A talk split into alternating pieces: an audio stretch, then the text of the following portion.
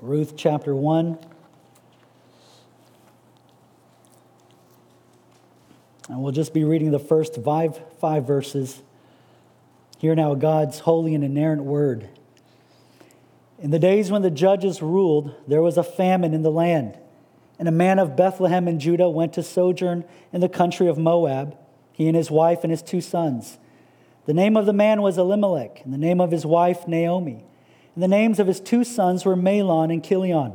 They were Ephrathites from Bethlehem in Judah. They went into the country of Moab and remained there. But Elimelech, the husband of Naomi, died, and she was left with her two sons. These took Moabite wives. The name of the one was Orpah, and the name of the other Ruth. They lived there about 10 years. And both Mahlon and Chilion died, so that the woman was left without her two sons and her husband. Let's pray together. Father in heaven, would this word be to us a light unto our path and a lamp unto our feet? As we are given over now to the exposition of Holy Scripture, direct our hearts to Christ and give to us a sight of Him that would cause us to go into deeper fellowship and greater love and faithfulness to Him. Help us, Holy Spirit, illumine our minds and our thoughts. It's in Jesus' name we pray. Amen. It was Ruth's great grandson who spoke on behalf of his family when he said this Many are the afflictions of the righteous. David in Psalm 34 19 confessed that we ought not to be surprised when suffering comes upon God's people, that it is to be expected. The Lord Jesus said it himself In the world, you will have tribulation. Not that you might have it, but that you will have it. You will have tribulation. And as Christians, I think we understand that. We understand it both theologically and practically. And we understand that because this is our experience. We go through this life with much hardship and adversity. We suffer heartache and loss. We feel great pain and sorrow. Things don't go as planned. Unexpected circumstances happen. In this world, you will have tribulation. But Jesus says this He says, Take heart. In other words, don't let your hearts be troubled. Take heart, for I have overcome the world. Now, you see, that's easier said than done, isn't it? It's because our hearts, they, they tend to be troubled. Our heart's inclination is to be focused on the adversity. And rather than looking through the trial to see Christ, we, we usually, oftentimes, we get fixed on the trial. And thus, in the trial, we, we lose our vision of Him. And dear Christian, can I ask you this morning, has this been your experience?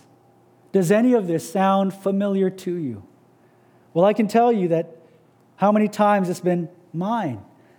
You see, we often forget the good purposes of God when He afflicts us. Listen to David in Psalm 34 19 again. Many are the afflictions of the righteous. But David goes on and he says, The Lord delivers him out of them all. We forget that there is deliverance. Now, what needs to be made clear here is that, that deliverance doesn't always equate to the removal of the trial. It's because sometimes God doesn't take away the sickness, sometimes God doesn't take away the cancer, sometimes things don't get better.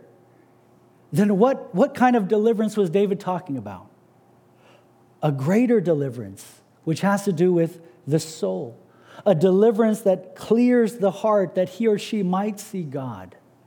A greater deliverance that takes a man from looking at the temporal and that to the eternal. Listen to the Baptist preacher Charles Spurgeon. He said this There is no university for a Christian like that of sorrow and trial. You see, it's because it's God's objective to teach. He wants to teach us, and that to teach us, and that in the classroom of affliction. And as we embark on a study in the book of Ruth for these next three Sundays, beloved, this is what we're going to find. This is what God's going to teach us a story filled with the dark providences of God to bring about deliverance, to bring about salvation through severe suffering. And so, my hope and prayer is that this study of Ruth will, will help you, that it will encourage you in the faith, to know, Christian, that through many tribulations, we must enter the kingdom of God. Well, as we come to the book of Ruth, I want you to notice here in chapter 1 that the author informs us of some important details that we should know about. And as any good author does, he sets the stage for which the story is to take place. And in doing so, he makes us aware of three particular details. And these three details will, will serve as our outline this morning. And number one, it's this the time in which the story takes place. That's the first. The second, number two, is the location of where the story occurs. And lastly and thirdly, the people involved in the story. What the writer of Ruth wants us to focus our attention on is to the time and the location and the people for which all of this takes place. And notice, it only takes place in a matter of only five verses. Well, we begin by looking at the first, by looking at the time. When does the story in the book of Ruth, when does it begin? Look with me in verse 1. It says there, in the days when the judges ruled. And notice this story comes to us on the heels of the book of Judges. And that because it takes place in the days in which the judges ruled. Now, this isn't just a date stamp which we're given to simply locate the moment in history in which the characters of the story live. No. The writer isn't just giving us a chronological description here, but he's giving to us a theological one. He's informing us that this story took place in the worst of times. It was in the days of the judges. I want you to look back to the book of Judges and notice how the book of Judges, how it ends. Look at with me in uh, chapter 21, verse 25. It says there, in, there, in those days, there was no king in Israel, and everyone did what was right in their own eyes. You see, the days of the judges was a dark period in Israel's history. And if you're a student of the Bible, you'll know that the book of Judges can be pretty much summarized by a repeated cycle, a cycle of events. At the beginning of each cycle, God's people, they, they rebelled and they sinned against God, which then incurred the judgment of God. And then the people responded in repentance and cried out to the Lord. And at the end of each cycle, God sent a deliverer, God sent a judge to rescue his people that they might experience some measure of rest. But here's the structure of the book of Judges. With each passing cycle, Israel, they descended into this downward spiral where repentance became more and more infrequent. And the deliverer, the judge that God gave to them, became less and less holy. And by the time you get to the end of the book, we're shown here in graphic detail a nation that had entirely lost its way, a nation in decline, where everyone did what was right in their own eyes.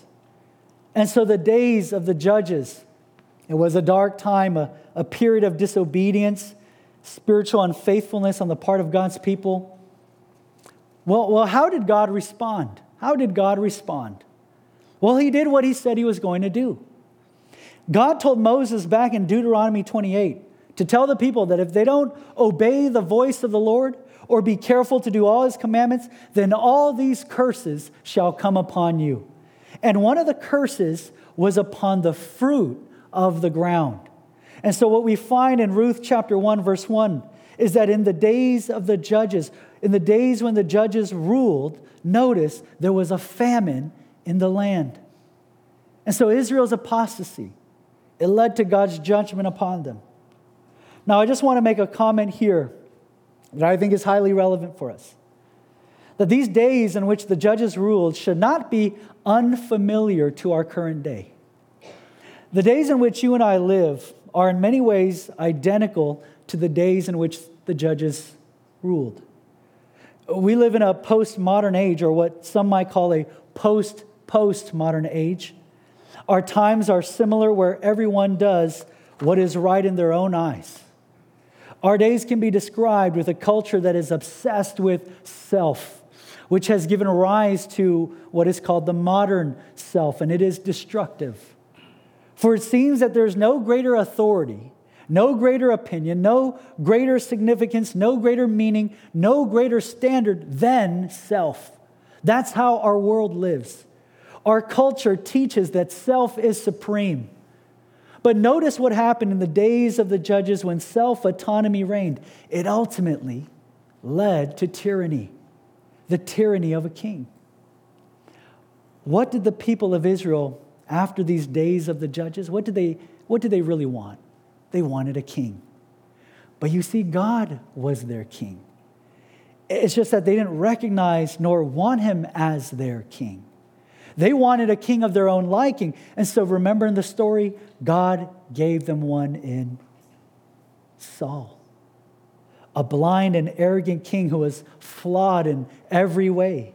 And so, what we discover in Israel's history is that moral chaos, where self autonomy reigned, inevitably led to tyranny. It's because they preferred the latter over the former. You see, at the end of the day, human beings cannot live true to their self autonomous yearnings. They may crave an unrestricted lifestyle, but they'll soon willingly trade it for imposed order. Why? So that they can escape the self threatening consequences that follow from everyone else's lack of restraint. They only realize how harmful such a life is when they themselves are harmed by others. And so they want a distorted order. And like Israel, the people, they, they want a king, but they want one of their own liking. And I wonder, and I wonder, Christian, if that's the path of the current state of our culture, if not already. The people want a king. What Israel forgot was that God was their king, but they forsook him and they incurred his judgment. And here in the book of Ruth, it came in the form of a famine. And so, along with spiritual unfaithfulness, there was hunger. And you see here in the story, their empty stomachs should have been a wake up call, a blaring alarm to bring them to repentance. C.S. Lewis writes this that God uses pain to shout to us, that pain is his megaphone to awaken a deaf world. But there was no such turning. In the days in which the judges ruled, there was a famine in the land. And as this was the time in which the story took place, notice, secondly, number two, notice the location. Look at verse one. It goes on, and a man of Bethlehem in Judah went to sojourn in the country of Moab, he and his wife and his two sons. We're told of a man who takes his family and leaves home in Bethlehem to make his way to Moab in search of food. Now, there's some irony here that this man and his family are from Bethlehem. It's because Bethlehem in Hebrew means the house of bread. But here in the story, the city of Bethlehem, the house of bread, became an empty bread basket. It became a place of no food. And so this man, Elimelech, he moves his family to Moab. But, but, we need to think for a moment here.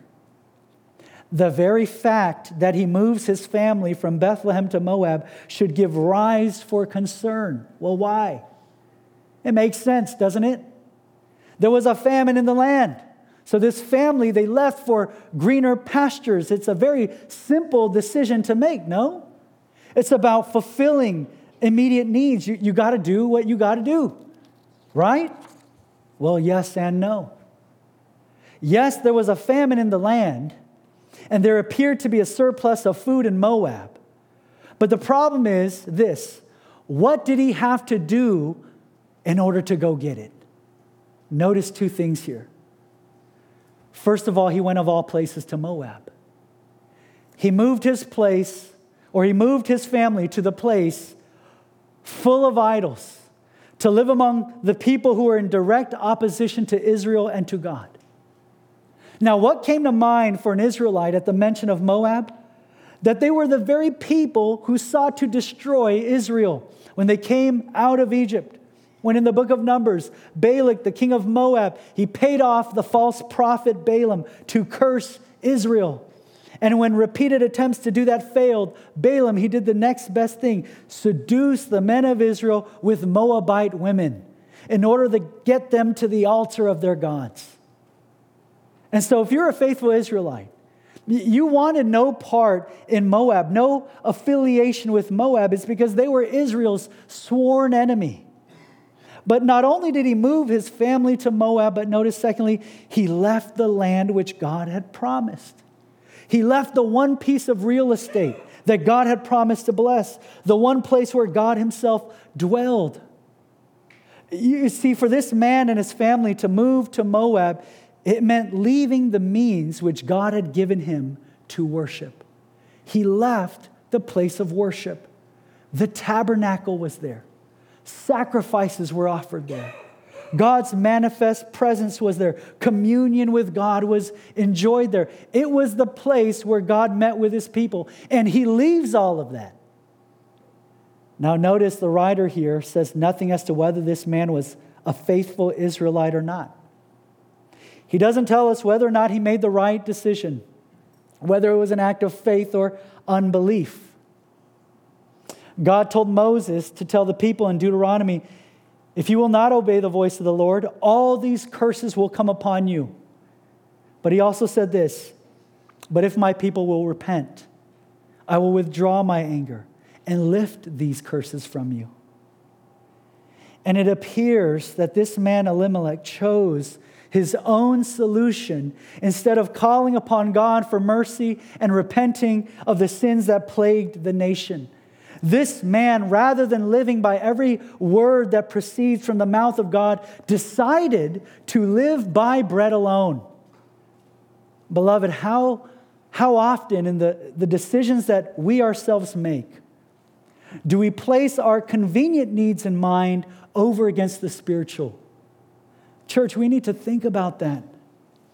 It's because when we make those kinds of decisions, we don't often think, not realizing the consequences, the consequences that it has upon our souls. This man chose to fulfill his physical appetite at the expense of starving his soul. What was God's object lesson in giving the people of Israel manna from heaven? It wasn't merely to feed them, but to get them to look beyond the manna that was on the ground and to look up to God who gave it to them, that they might trust in Him, that they might depend upon Him, to communicate to them that if you want to live, you won't live by eating this manna, but you will live by coming to me and trusting in me and following me that our greatest need and priority and duty is to worship Him and to love Him and to obey Him, that there are more pressing needs than that which satis- that satisfies the physical, but rather the spiritual, the eternal. And so in John chapter 6, you remember in the Gospels, Jesus, he took a little boy's lunch and he fed 5,000 people. Well, why? Was he just providing lunch for the day? No. He said, don't labor for the food that perishes, but for the food that endures to eternal life. I am the living bread that came down from heaven. If anyone eats this bread, he will live forever. Beloved, this morning, are you merely in search for, for meeting needs that have no bearing for eternity? Are you seeking physical needs that by itself will only spiritually starve you and lead you into a place that you don't want to go? Labor for the food that endures to eternal life. And you see, although Bethlehem, the house of bread, here in this story in the book of Ruth, was empty, listen to the gospel. The gospel is this God sent his son, the true bread from heaven to come to us from that very place in Bethlehem. Sent from heaven into a place called Bethlehem, the house of bread, the bread of life came to sinners like you and I to live and die on the cross on behalf of those whom he would come to save. And he rose again three days later and he broke through the tomb that he might give sinners eternal life. And so this morning, if you are without Christ, come to him. Come to him in repentance and faith. Trust in Him to provide for you this eternal food. Well, coming back to the book of Ruth, it seems like rather than trusting God, this man trusted in himself. And so he moved him and his family from Bethlehem to Moab. Maybe the God of the Moabites, Chemosh, can take better care of us than the God of Israel, Yahweh? Well, notice we move now to the third observation that the writer wants us to see in the people, the people involved in the story. Verse 3. The name of the man was Elimelech, and the name of his wife, Naomi, and the name of his two sons were Mahlon and Chilion. They were Ephrathites from Bethlehem in Judah. They went into the country of Moab and remained there. We're given the names of this family, and what should stand out to us is the name of the man. Well, how so? It's because his name is Elimelech, Eli Elimelech, which in Hebrew means, My God is king. And just like the irony with Bethlehem, the house of bread, really having no food, Elimelech, my God is king, lived as if God was not king at all. He moves into the country of Moab with his family. And I want you to notice here that the writer gives us a hint that it wasn't just a, a temporary stay. It seems like Elimelech's stay in Moab went well for him and his family. He got used to the pagan surroundings. The family got a little bit comfortable. And after a while, Moab became home. Look with me in verse 1. We're told that he went to sojourn in the country of Moab. That's his initial intention to sojourn there, to be there for possibly a brief period of time. But look at verse 2. They went into the country of Moab and remained there. You see the slow influence of Moab lulled this man to spiritual slumber. Going about life, not really thinking about it, but drifting through it without God on his mind. But here's what happens next, verse 3. But Elimelech, the husband of Naomi, died, and she was left with her two sons. It's as if the writer has taken out what we thought was to be the main character of the story. We've been tracking with Elimelech this whole time the man from Bethlehem who left the land, who took his family to move to Moab. This is where our eyes have been directed. This is who we were following. But tragedy strikes and the man is gone. He's dead. We're not told how, we're not told why. We're told very much as a matter of fact, without detail, without feeling.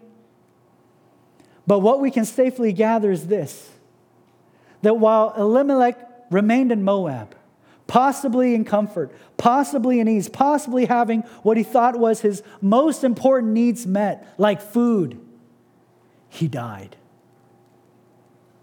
That's a tragedy, isn't it? What a sad and pitiful existence.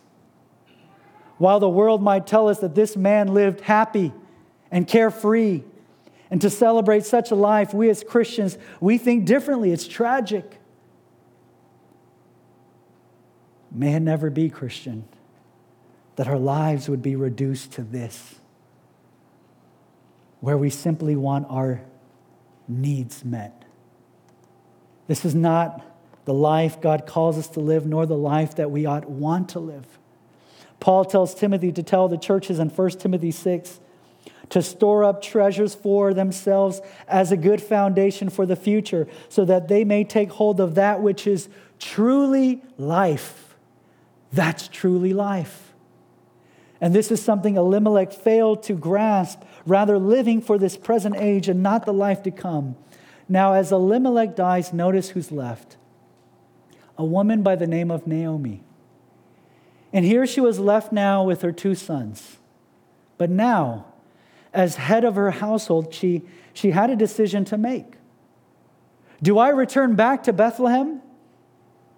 Do I repent and go back to the, to the home, to where God is, where I belong? Or do I stay in exile? Well, seeing that life was still better in Moab, notice that she stayed with her two boys and in time found for her sons as they grew up, she found for them Moabite wives. Even though the law of God has specifically commanded Israel not to do so, she made the decision, like her husband, to choose convenience over obedience. Verse 4 These took Moabite wives. The name of the one was Orpah, and the name of the other Ruth. They lived there about 10 years. Well, why didn't she return? Why didn't she turn things around for her family? I think Because once the path of disobedience was paved and entered upon, it was easier to continue to doing so, to keep doing so. I think because to remain in Moab was the path of least resistance. And we know how that works, right? It's easier to stay on the road of sin than it is to repent and turn around. Now, even after Elimelech died, notice Naomi, she's still in a reasonably well situation in her life. She had her two sons, after all. They were young and they were married. She had two daughters in law to help her. She was still going to be taken care of by her now grown sons. There was the prospect of a happy and a, and a bright future, grandsons and uh, granddaughters, and an ever growing family. Things were going to be okay. And notice that for 10 years, that appeared to be the case. But the worst was yet to come for Naomi. Look at verse 5. And both Mahlon and Chilion died. And what was more painful than the first loss, Naomi loses not just one son, but both her sons. Again, we're not told how, we're not told why. And I think because the writer is wanting to focus our attention upon Naomi, to see her loss and to see her grief, to see her devastation to see that all the comforts that she once had they have now been stripped away. Her whole world has come crashing down. She had gone from a wife to now widow a mother to now childless. She was now left alone. She had suffered the loss of all that she was. This was a woman who was severely afflicted. And so afflicted that notice notice how the writer describes the situation by the end of verse 5 look with me in verse 5 so that the woman was left without her two sons and her husband. Do you notice something here that's missing at the end of verse 5 here? It's her name. The writer purposefully removes her name, Naomi, and simply calls her the woman. It's because she had lost everything, even in her own eyes, her identity. And as we take a step back, you can just imagine with me this woman then facing three graves, life devastated, heart shattered, comforts stripped. Well, what is God doing? What is God doing in this woman's life? And what is He doing by bringing these painful afflictions upon her? And to say it more personally, why, why does He bring such suffering in our own lives? Why do we experience trouble and sorrow? Notice in verse 6. Then she arose with her daughters in law to return from the country of Moab, for she had heard in the fields of Moab that the Lord had visited his people. You see, in all the sufferings in which this woman was dealt, God was drawing her back to himself. You might not call her the prodigal son, rather, we call her the prodigal daughter who had squandered her life in Moab. She left home because she sought her own needs, her own comforts, her, her own wants, only to have it all ripped away from her. And so, what was her Father in heaven doing in pouring out all these afflictions upon her? And here's the answer bringing her home and back to Himself. You see, beloved, our trials, they don't happen by chance or what, by what we might call bad luck. But our trials are the very workings of a Father who loves us and seeks to draw us to Himself to, to deliver ourselves from our own self dependency and our self pride. You see, He breaks us in order to save us, and that from ourselves, and to make us and to etch us into the likeness of one who is better, His Son. And we know, Paul tells us in Romans 8. Well, what do we know? That for those who love God, all things, even our sorrows, our pain, our losses, our trials, our afflictions, all things work together for good. And everyone uses that verse. Well, the big question is what is that good? What is the good purpose of God in my life that all things are working together for? It's not to give me my sin's desires, but rather to conform me into the image of his Son. Why does God bring trials and afflictions into our lives? Very simply, He's making us holy. That's why everything that is happening around you is taking place to make you holy. You see, many are the afflictions of the righteous, but the Lord delivers him out of them all. And we ask as we close, well, how does he deliver me? He delivers me by saving me through and through. Church, that's the promise we have. And oh, let us find great comfort in that. That God does all things well, and that for our souls, which is why we can sing, which is why we can sing, It is well with my soul. Amen. Let's pray together. Gracious God and Father, we acknowledge that there are seasons in our lives in which the dark clouds of your providence shadow over us. At times we suffer little, and other times we suffer much. But what we know is that you love us. And all that we experience in this life is not meant to harm us, but to make us holy, to make us more faithful sons and daughters of our Father in heaven. And that by etching us closer into the image of our brother and Savior Jesus Christ. Holy Spirit, would you do that in us and give us the grace to trust you more? To the name of our great God and Savior, we pray. Amen.